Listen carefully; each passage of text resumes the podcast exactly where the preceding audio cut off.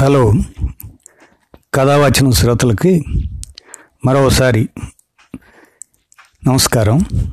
అహం అనే ఈ కథ సర్వజిత్ రచించింది. ఇది విందాం ఇప్పుడు. బాగున్నావా? ఎదురుపడిన మనిషిని చూచి తడబడి క్షణం ఆలోచించి ఏకవచనంలో సంబోధించాలా బహువచనంలోనా అని లిప్తకాలం సందేహించి చివరికి ఏకవచనంలోనే అడిగాడు సాకేత్, అనుకోకుండా తారసపడిన ఆమెను ఉద్దేశించి. క్షణంసేపు ఆమె కూడా అలానే అయింది. తత్తరపాటు, ఉలికిపాటు, ఏదో చెప్పలేని కంగారు ఆమెను ఉక్కిరిబిక్కిరి చేశాయి. క్షణకాలం చిత్తరువులా నిలబడిపోయింది. ఒక్కసారిగా వడగాడ్పు వీడ్చినట్లు ముఖం నిండా చెమట పట్టేసింది. జేబు రుమాలతోనూ పమిడి చెంగుతోనూ ముఖం తుడుచుకుంది. ఆమెనే చూస్తున్నాడు సాకేత్ సమాధానం కోసం అన్నట్లు. అభావంగా ఉంది అతడి ముఖం. మరెవరికీ తెలియని, కనిపించని ఒక నిర్వేదపు తెర లిప్తకాలం అతడి ముఖంలో ద్యోతకమై అంతలోనే మాయమైనట్లు ఆమె కనిపించింది. అతడి ప్రశ్నకు సమాధానం ఏం చెప్పాలో ఆమెకు వెంటనే స్ఫురించలేదు. అప్రయత్నంగానే అస్పష్టంగా తలూపింది. సాకేత్కి అర్థం కాలేదు. ఎక్కడుంటున్నావు? తన మొదటి ప్రశ్నకు సమాధానం కోసం ఎదురు చూడకుండా మరో ప్రశ్న వేశాడు. అది సభ్యత కోసమే అన్నట్లు అతడి ప్రశ్నకు నవ్వుకుంది. అయితే నవ్వును బయటికి రానియలేదు. విశాఖలో అని చెప్పింది ఆమె. సింహాచలం స్వామిని దర్శించుకున్నాక గుడి బయటికి వచ్చి ఓసారి వెనక్కి తిరిగి నమస్కరిద్దామనుకుంటున్న సాకేత్కి ఆమె గుడిలోంచి వస్తూ ఎదురుపడింది. ఇద్దరు మెట్లు దిగి కిందకొచ్చారు. అతడు ప్రసాదం కొనడానికి వెళుతూ ఆమె కేసి చూశాడు. నీకు కావాలా అన్నట్లు. తనను తెమ్మంటుందేమో అనుకున్నాడు. కానీ అతడితో ఆమె కూడా వచ్చింది ప్రసాదం కొనుక్కునేందుకు. మీరెక్కడ ఉంటున్నారు? ప్రసాదం కొనుక్కుని బయటికి వచ్చాక అడిగింది ఆమె. అతడు సమాధానం చెప్పేలోగానే మళ్ళీ ఆమె అంది, మీరు ఇక్కడే ఉంటున్నారా అని. ఆ ప్రశ్నకు సాకేత్ ఆమె కేసి చూచాడు. ఆమె దృష్టి నడిచే దారి మీదనే ఉన్నా అతడు చెప్పే సమాధానం కోసమే ఎదురు చూస్తున్నట్లు అనిపించింది అతనికి. లేదు, హైదరాబాదులోనే చెప్పాడు. తర్వాత ఆమె మాట్లాడలేదు.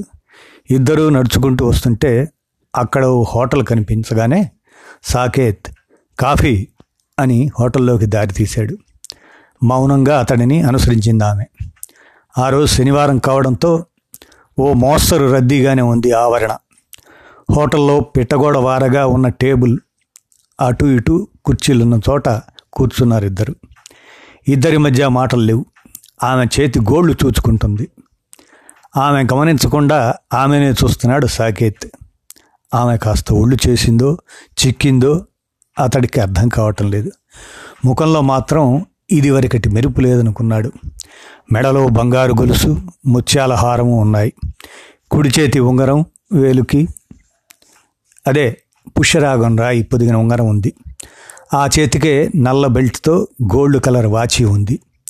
ఇంతలో వెయిటర్ వచ్చాడు. అల్లం పచ్చిమిర్చి బాగా వేసి పెసరట్లు 2 చెప్పాడు సాకేత్.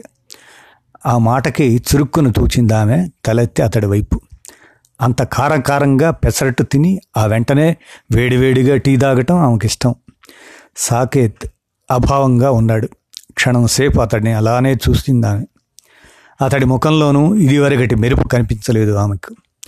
మనిషి నలిగినట్లున్నాడు. ఇందాక నుంచి ఆమె సరిగా గమనించలేదు. ఇప్పుడు అతడిని అలా చూచేసరికి అప్రయత్నంగా ఆమె మనసు చివుక్కుమంది. కనుకొలుకులు చెమగిల్లినట్లు కూడా అనిపించింది. ముఖం తుడుచుకున్నట్లుగా కర్చీఫ్తో కళ్ళు తుడుచుకుంది. అదేం గమనించలేదు అతడు. హోటల్ అంతా కలయి చూస్తున్నాడు. ఆమె కనిపించడమే అతడికి హఠాత్ పరిణామం. పైగా తను పిలవగానే ఏ బెట్టు చేయకుండా ఇలా కాఫీకి రావడం మరో ఆశ్చర్యకర పరిణామం. ఆర్డర్ చేసిన పెసరట్లు వచ్చాయి. కారంగా వేడిగా తింటూ ఉంటే సాకేత్కి కళ్ళల్లో నీళ్లు తిరిగాయి. 2 సార్లు కళ్ళు తుడుచుకున్నాడు. అతడి అవస్థ చూచి ఆమెకు నవ్వు వచ్చింది. కానీ నవ్వుని పైకి రానివ్వలేదు. అదయ్యాక బాగా వేడిగా ఉండాలని ఛాయ్ చెప్పాడు సాకేత్. ఛాయ్ తాగుతున్నప్పుడు నోరు మండి మళ్ళీ అతడికి కన్నీళ్ళు వచ్చాయి. ఈసారి ఆమె నవ్వు దాచుకోలేకపోయింది. అతడికి కనిపించకుండా కర్చీఫ్ను అడ్డం పెట్టుకుంది. టీ తాగాక కౌంటర్ దగ్గరకు వచ్చి ఆమె బిల్లు చెల్లించబోతుంటే వారించి అతడే చెల్లించాడు. హోటల్ నుంచి ఇద్దరూ బయటకు వచ్చారు. వచ్చాక బై చెప్పి వెళ్ళిపోవాలా అని ఇద్దరు లోపల తీవ్ర తర్జన భర్జన పడుతున్నారు. వాళ్ళకి 50 గజాల దూరంలో బస్సులు ఆగి ఉన్నాయి. అటుకేసి చూశాడు సాకేత్. ఆమె మాత్రం అతడినే చూస్తుంది. ఇద్దరిలో ఏం చేయాలో తోచని సందిగ్ధం, ఏం మాట్లాడాలో కూడా తెలియని పరిస్థితి. మీరు సిటీకి ఎప్పుడొచ్చారు? ఆ పరిస్థితిని భరించలేక, మౌనాన్ని తట్టుకోలేక అన్నట్లు అడిగింది ఆమె. మనం నైట్ వచ్చాను. నిన్న మార్నింగ్ రిలేటివ్స్ ఇంట్లో పెళ్ళికి. నిన్నంతా హడావుడి సరిపోయింది చెప్పాడు ఆమె వైపు తిరిగి. ఇక్కడున్న బంధువులు ఎవరు? ఓ ప్రశ్న క్షణం సేపు ఆలోచన ఆమెను కదిలించాయి. బస్సు ఎక్కి ఎవరి దారిని వాళ్ళు వెళ్ళిపోవడమేనా అనుకున్నారు ఇద్దరు. హైదరాబాద్ వెళ్ళడానికి అతని ట్రైను రాత్రి 10:30కి. అప్పుడు సమయం ఉదయం 10 గంటలు కావస్తుంది. ఇంకా కాసేపట్లో ఎవరి దాన్ని వాళ్ళు వెళ్ళిపోతాం. ఆ ఆలోచన రాగానే ఇద్దరి మనసులు భారం అయ్యాయి. కైలాసగిరి ఇక్కడికి ఎంత దూరం చట్టుకుని అడిగాడు సాకేత్. చెప్పింది ఆమె. వాళ్ళకెదురుగా ఉన్న బస్సు కైలాసగిరికి వెళ్ళేదే. బై అనాలో వెళుతున్న అనాలో తెలియక ఆమె వైపు ఒకసారి చూచి బస్సు ఎక్కాడు సాకేత్. ఆమె తల ఉంచుకుంది. కొద్ది క్షణాలు నిర్వికారంగా నిల్చుండిపోయింది. బస్సులో కిటికీ పక్క సీట్లో కూర్చున్న సాకేత్ ఆమెనే చూస్తున్నాడు. డ్రైవర్ సీట్లో కూర్చున్నాక హారన్ కొట్టాడు, బస్సు బయలుదేరుతున్నట్లు సంకేతంగా. ఆమె చటుక్కున బస్సు ఎక్కింది. సాకేత్ ఆశ్చర్యపోయాడు. ఆ వెంటనే సంబరపడిపోయాడు. తన పక్కన కూర్చున్న అతన్ని మరో చోటకి వెళ్ళమందామా అనుకుంటుంటే ఆమె అటువైపు ఆడవాళ్ల సీట్లో కూర్చుంది. అంతలోనే సర్దుకొని ఆమె ఉండేది ఈ రూట్లోనేమో లేవే అనుకున్నాడు సాకేత్. అలా అనుకున్నాక ఇందాకటి సంబరం కాస్త నీరు కారిపోయినట్లు అనిపించింది. మరో 5 నిమిషాలకు బస్సు బయలుదేరింది. ఇంతలో కండక్టర్ టిక్కెట్లు ఇస్తూ వచ్చాడు. టిక్కెట్లు ఆమె తీసుకుంది. తీసుకున్నాను అన్నట్లు టికెట్లు సాకేత్కి చూపించింది. Hotel bill తనిచ్చాడు. బస్సు టికెట్లు ఆమె తీసుకుంది.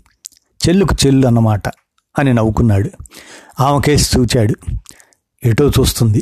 పైగా బస్సు నిండిపోవటంతో సరిగా కనిపించడం లేదు. బస్సు అక్కడక్కడ ఆగుతుంది. ఎక్కే జనం దిగే జనంతో సందడిగా ఉంది. సాకేత్కి అదేమీ పట్టడం లేదు.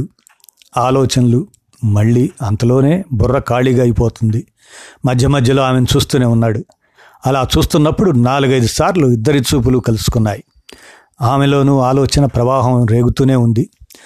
సమాధానం దొరకని ప్రశ్నలు, కొన్నింటికి అస్పష్ట సమాధానాలతో ఆలోచనలు సాగుతున్నాయి.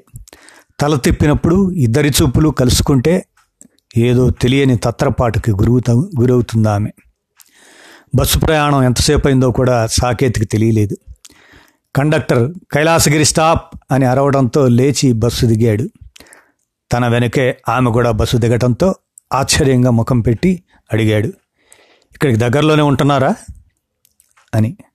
ఆ ప్రశ్నకు పెదవులు విడివిడినట్లు నవ్వి, కాదు చాలా దూరంలో సింహాచలానికి 3 కిలోమీటర్ల యువతల చెప్పింది ఆమె. మరి ఇక్కడికి? నేను కైలాసగిరి చూసి చాలా రోజులైందని అన్నదామె. ఇద్దరు నడుచుకుంటూ కొండ మీదకు వచ్చారు.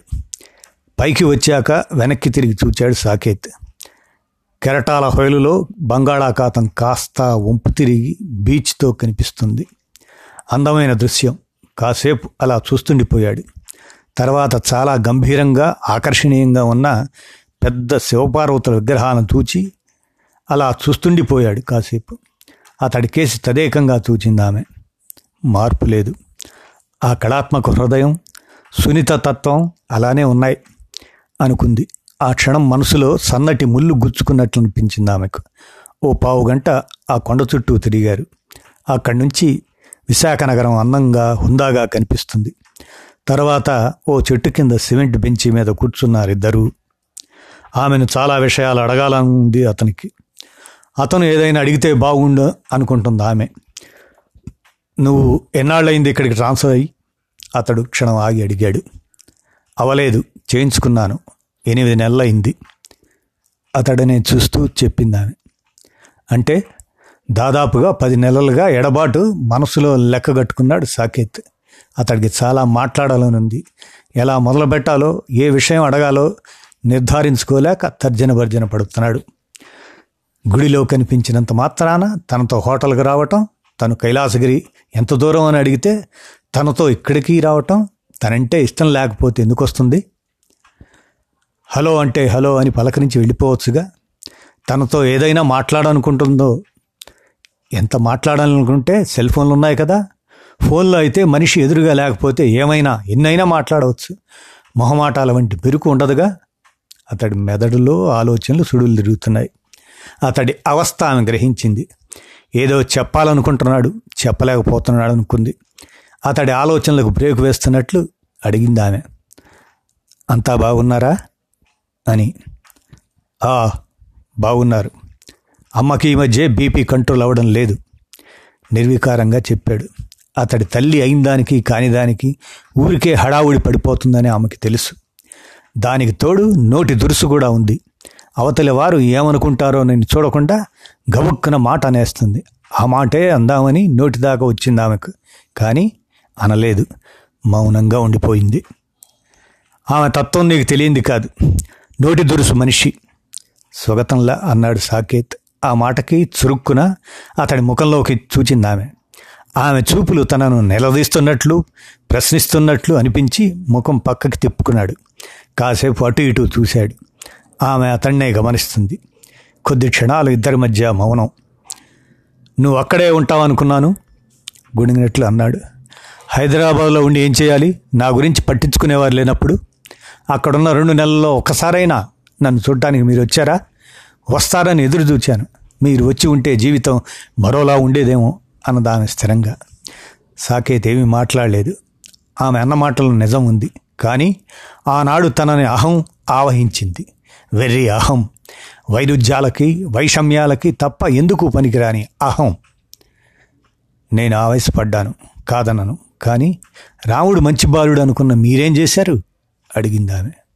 ఆ ప్రశ్నకి అతడి దగ్గర సమాధానం లేదు. మౌనంగా ఉండిపోయాడు. సమస్యని భూతద్దంలోంచి చూస్తున్నానని అన్నారు మీరు, కానీ సమస్యని సమస్యగా ఏనాడైనా చూచారా? ఎనలైజ్ చేసుకున్నారా? ఆమె సౌమ్యంగానే అడిగినా అతనికి నిలదీస్తున్నట్లు అనిపించింది. బెంచి మీద వెనక్కి వాలి కూర్చున్నాడు. కళ్ళు మూసుకోవాలనుకున్నాడు, మూసుకోలేకపోయాడు. ఆమె అడిగినట్లు ఎనలైజ్ చేసుకోలేకపోయాడా అతను? నాణ్యానికి రెండో వైపు చూడలేకపోయాడా? ఎందుకు జరిగిందిలా? చికాకు పట్టం ఒక్కోసారి వివేకాన్ని చంపేస్తుంది అన్నదానికి ఇదే ఉదాహరణ. బుర్రలో ప్రశ్నలే తప్ప ఆమె అడిగిన దానికి సమాధానం దొరకటం లేదు. మీ అమ్మ రాచి రంపాన పెట్టే అత్తగారు కాదు, ఆ సంగతి నాకు బాగా తెలుసు, కానీ చిన్న విషయానికి పెద్ద రభస చేసి రాద్ధాంతం సృష్టిస్తుంది. సిటీ వాతావరణంలో ఎలా ఉండాలో ఎన్నిసార్లు చెప్పినా ఆమెకు అర్థం కాదు. ఆ ధోరణితో ఎన్ని సమస్యలు వస్తున్నాయో. 3 నెలల్లో 2 పని మనుషుల్ని మార్చాల్సి వచ్చిందంటే ఆమె ఎంతగా చికాకు పెడుతుందో మీకు అర్థం కాదు. ఇంట్లో అందరూ మౌనంగా కూర్చుంటే ఇల్లు ప్రశాంతంగా ఉన్నట్లు మీరు అనుకుంటారు, కానీ అది ప్రశాంతత కాదు, ఓ రకమైన నరకం. సరదాగా కబుర్లు చెప్పుకోవటంలోనే ప్రశాంతత ఉంది. ఆమె మాట్లాడటం ఆపింది. అతడు అలానే బెంచి వెనక్కి వాలి కూర్చున్నాడు. ఆమె చెబుతున్నది వింటూ ఎటో చూస్తూ, తాను మాట్లాడుతున్నది వింటున్నాడా అన్నట్లు అతడి కేసి చూసింది ఆమె. వింటున్నాడని అతడి ముఖంలో మారుతున్న హావభావాలే ఆమెకు తెలిపాయి. ఒక మాట అడుగుతాను, నిజం చెప్పండి. ఇంట్లో ఎవరికి వారు బిగుసుకుపోయి కూర్చోవడమే కానీ సరదాగా అందరూ కలిసి కబుర్లు చెప్పుకున్న రోజులు ఎన్ని ఉన్నాయి? ఏం అడిగినా మీ అమ్మ వెటకారంగా మాట్లాడడమే కానీ ఏనాడైనా చక్కగా సమాధానం చెప్పిందా? 25 ఏళ్ళు ఒక ఇంట్లో పెరిగిన మనిషి పెళ్ళయ్యాక వేరే ఇంటికి వచ్చి ఆ ఇంటి అలవాట్లు పద్ధతులు తెలుసుకోవడానికి కొంత సమయం పడుతుందని ఆవిడికి తెలియదా? ఆవిడ అలా కోడలుగా వచ్చిందే కదా. పైగా అప్పటి తరానికి ఇప్పటి తరానికి చాలా తేడా కూడా ఉంది కదా. ఆ చిన్న విషయాన్ని కూడా ఆవిడ అర్థం చేసుకోలేదా? పొద్దున 9ంటికి వెళ్ళిన దాన్ని రాత్రి 7ంటికి వచ్చి అప్పటికీ పోనీలే పెద్ద ఆవిడ ఏదో చెప్పిందని నా అలసటని పక్కకు పెట్టి ఆవిడ చెప్పినట్లు వంట వార్పు చేస్తున్నా. ఇంకా ఆవిడకి ఏదో వెలితి, మడి తడి అంటూ ఆవిడ ఎంత టార్చర్ పెట్టినా మీకోసం అనుకొని భరించాను. నిజానికి ఆ మడి తడి మా ఇంట్లో లేవు, రోజు కాసేపు పూజ చేసుకోవటం తప్ప. రాను రాను ప్రతి చిన్న విషయాన్ని వేలెత్తి చూపించాలనుకునే ఆమె తత్వం నాకు భరించరానిదిగా అనిపించేది. నిజానికి ఇంట్లో జరిగే విషయాల్లో కొన్నే మీకు తెలుసు, తెలియనివి చాలా ఉన్నాయి సాకేత్, అవన్నీ ఇప్పుడు ఏకరవు పెట్టడం లేను. ఆమె మాట్లాడటం ఆపి అతడి ముఖంలోకి చూచింది. సాకేత్ వింటున్నాడని నిర్ధారించుకున్న తర్వాత మళ్ళీ నోరు విప్పింది. మీరు ఓపెన్గా చెప్పండి సాకేత్, ఈ బిజీ లైఫ్లో హ్యాపీగా బతకాలంటే అనివార్యంగా కొన్ని పద్ధతులు మార్చుకోవాలా అక్కర్లేదా? జీవితాన్ని పరిస్థితులకు అనుగుణంగా సర్దుబాటు చేసుకోవాలా వద్దా?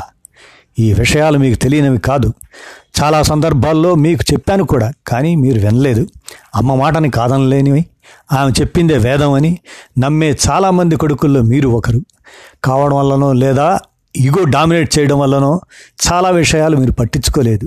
ఫలితం మీకు నేను, నాకు మీరు దూరం అయ్యాం అని అతడి ముఖం కేసి చూసిందామె. అవునన్నట్లు అతడి తల పంకించాడు. కొద్దిసేపు అతడినే చూస్తూ ఉండిపోయింది ఆమె మౌనంగా. అతడేమైనా మాట్లాడతాడేమోనని అని అనుకుంది. ఏం మాట్లాడాలో తెలియని డోలాయమాన పరిస్థితిలో ఉన్నాడు అతడు. మీ నాన్నగారుంటే పరిస్థితులు మరోలా ఉండేవేమో.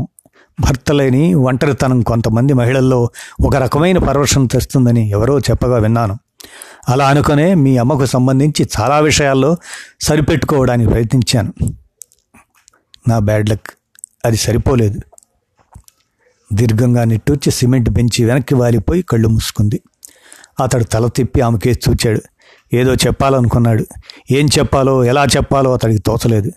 కానీ అతడి గుండె లోతుల్లో అలజడి, ఆమె చెప్పిన విషయాలేమీ కాదనలేడు. తన తల్లి చాలా సందర్భాల్లో మూర్ఖంగానే ప్రవర్తించింది, కానీ తాను ఆవిడని ఏమీ అనలేకపోయాడు. అంటే ఆవిడ ఏ అగత్యమైనా చేసుకుంటుందేమోనన్న భయం, బంధువులేమన్నా అంటారేమోనన్న బెరుకు. ఆ మాటే అన్నాడు ఆమెతో. నువ్వు చెప్పినవన్నీ నిజమే గాయత్రి, కాదను. కానీ ఆవిడను అదుపు చేయడానికి నేనేమన్నా ప్రయత్నిస్తే పరిస్థితి మరింత చండాలంగా తయారవుతుందని. తనను మీరు ఏమీ అనలేరన్న ధీమా కూడా మీ అమ్మలో బాగా ఉంది సాకేత్ అని అతడి ముఖంలోకి చూచిందామె. అవునన్నట్లు తల ఊపాడు సాకేత్. మీ మేనత్తగారు ఒకసారి చెప్పారు, మీ అమ్మ ఇలాగే మీ నాన్నగారిని కూడా వేధించుకు తినేదట కదా అడిగింది గాయత్రి. అతడు సమాధానం చెప్పలేకపోయాడు. కొందరు చాలా విచిత్రంగా ఉంటారు, వాళ్ళు సుఖపడరు, ఎదుటి వారిని సుఖపడనివ్వరు. ఆమె అన్నమాటకు అతడు ఏ విధంగానూ ప్రతిస్పందించలేదు, మౌనంగా ఉండిపోయాడు అర్ధాంగీకారం అన్నట్లు. నేను ఆ రోజుల్లో మడులు తడులు ఆచారాలంటూ కష్టపడ్డాను కాబట్టి వీళ్ళు కష్టపడాలి అనే ఒక రకమైన శాడిస్టిక్ నేచర్ అది. ఆ రకమైన మేనియా గురించి కూడా నేను పట్టించుకోలేదు సాకేత్, సరిపెట్టుకున్నాను. కానీ గుండెకు బలమైన గాయం చేసే మాటలు ఉన్నప్పుడు మాత్రం నేను ఇంక భరించలేకపోయాను. మీ అమ్మంత దారుణంగా అసభ్యంగా మాట్లాడుతుందని నేను ఎప్పుడూ అనుకోలేదు. ఆ మాటకి చురుక్కున ఆమె కేసు చూశాడు సాకేత్. ఎస్ సాకేత్, ఏంటా మాటలు తటపటాయిస్తూనే అడిగాడు. ఎందుకంటే తల్లి విషయం తనకు బాగా తెలుసు కనుక. ఆమె వెంటనే సమాధానం చెప్పలేదు, కణతలు నొక్కుని కళ్ళు మూసుకుంది. పెళ్ళై ఏడాదిన్నరైంది, ఓ పిల్లా పీచు లేదు. అసలు వాడితో కాపురం చేస్తున్నావా, అందం తరిగిపోతుందని దూరం పెడుతున్నావా అన్నదో రోజు. ఏం చెప్పాలి నేను నిర్వికారంగా అన్నదామె. మొగుడి పక్కలో పడుకుంటున్నావు, నల్లపూసలు దండ వేసుకోవాలని తెలీదా అని అడిగిందో రోజు. నేను షాక్ అయ్యాను. ఈ రోజుల్లో జాబ్ చేసే వాళ్ళలో చాలామంది మెడలో ఎక్కువగా నగా నట్రా వేసుకోవడం లేదు, సింపుల్గా సూత్రం గొలుసు తప్ప. ఒకదానికొకటి సంబంధం లేకుండా అడిగిన ప్రశ్నకి నేను సమాధానం చెప్పలేదు. ఆమె రెట్టించింది. దాంతో ఆ రోజు మాట పెరిగింది, సందర్భం లేని ఎక్కడెక్కడ విషయాలో తవ్వి తీసింది. మన పెళ్లిలో తనకి మారు వడ్డించలేదని ఏవేవో చెప్పి నానా యాగి చేసింది. నేను ఇక్కడ ఉండటం నీకు ఇష్టం లేదు, వెళ్ళిపోతాను అంటూ మీ అమ్మ రాద్ధాంతం చేసి పెట్టి పట్టుకొని బయలుదేరుతుంటే ఇక ఆవేశం పట్టలేక నేనే వెళ్ళిపోతున్నానన్నాను. సూట్ కేసు తీసుకొని నేనే వెళ్ళిపోయాను. ప్రేక్షకుల్లా చూస్తుండిపోయారు మీరు. మా ఫ్రెండ్ ఇంటికి వెళ్ళాను మర్నాడు, ఆ మర్నాడు మరో 2 రోజులకైనా మీరు వస్తారని చూశాను, మీరు రాలేదు. వారం పోయాక మీరు ఆఫీస్కి ఫోన్ చేశారు, నాకు మాట్లాడాలని అనిపించలేదు. రోజులు గడిచాయి, దూరం పెరిగింది. కళ్ళు తుడుచుకుంది గాయత్రి. సారీ గాయత్రి, అప్పుడు నేను చాలా తప్పు చేశాను. నువ్వు వెళ్లకుండా అడ్డుకోవాల్సింది. 2 రోజులు ఆగితే ఆవేశం తగ్గి నువ్వే వస్తావని అనుకున్నానే కానీ ఇంతగా దూరం పెరిగిపోతుందని ఊహించలేదు. 3వ రోజుకే అమ్మకి ఆవేశం తగ్గింది. 5-6 రోజులు పోయాక అంది, అది ఎక్కడుందో వెళ్ళి తీసుకురారా అని. అప్పుడే మీ ఆఫీస్కి ఫోన్ చేశాను, నువ్వు మాట్లాడలేదు. నీకు ఇంకా కోపం తగ్గలేదనుకున్నాను, కానీ ఇందాక నువ్వు అన్నావే ఈగో, అదే నన్ను మూర్ఖుణ్ణి చేసింది. నువ్వు అన్నట్లు నేనెప్పుడు ఏం జరుగుతుందో ఎనలైజ్ చేసుకోలేకపోయాను. ఈగో, ద బ్యాడ్ ఈగో, గుండెల్లోంచి తన్నుకొచ్చిన బాధతో అన్నాడు సాకేత్. ఆమె తల ఊపింది. నువ్వు ఇక్కడికి ట్రాన్స్ఫర్ చేయించుకున్నావని నాకు తెలుసు. మీ ఫ్రెండ్ భాగ్యం గారు చెప్పారు. నిజానికి ఇక్కడ నాకు ఏ ఫంక్షను లేదు, నీకోసమే వచ్చాను. నిన్న రాత్రి ఈ ఉదయం సింహాచల స్వామి దర్శనం చేసుకొని మీ ఆఫీస్కి వద్దాం అనుకుంటున్నాను. అదృష్టం, నువ్వే కనిపించావు. ఇన్నాళ్ళు కనిపించిందా నన్ను చూడాలని? అతడి కళ్ళలోకి చూస్తూ అడిగింది గాయత్రి. అలా అనుకోవద్దు గాయత్రి, కొన్నాళ్ళు అమ్మ బెంకంగానే ఉంది. తర్వాత ఆమెలో మార్పు వచ్చింది. మనిషి ఒక రకంగా కుంగిపోయింది. మీ కాపురంలో చిచ్చు పెట్టానురా, మీ ఇద్దరినే విడదీశాను. ఎక్కడుందో దాన్ని తీసుకురారా, ఇక దాన్నేమనను అంటూ ఈ మధ్య ఒకటే పోరు పెడుతుంది, ఏడుస్తుంది. ఆమె నుంచి నేను ఆశిస్తున్నది కూడా అదే గాయత్రి. మనిషిలో పశ్చాత్తాపం రావాలి అని ఆమెకేసి చూశాడు సాకేత్. గాయత్రి తల పంకించింది. అప్రయత్నంగానే ఆమె పెదవుల మీద చిన్న దరహాసరేఖ మెదిలింది. వచ్చేయి గాయత్రి, ఇక నీకు ఏ కష్టం రానివ్వను, ప్రామిస్ అన్నాడు ఆమె చేతులు అందుకొని లాలనగా సాకేత్. ఆమె కళ్ళ నుండి నీళ్లు జలజలా రాలాయి. ఆర్తిగా అతడిని అల్లుకుపోయింది. ఇది అహం అనే చిన్న కథ. రచయిత సర్వజిత్. విన్నారుగా?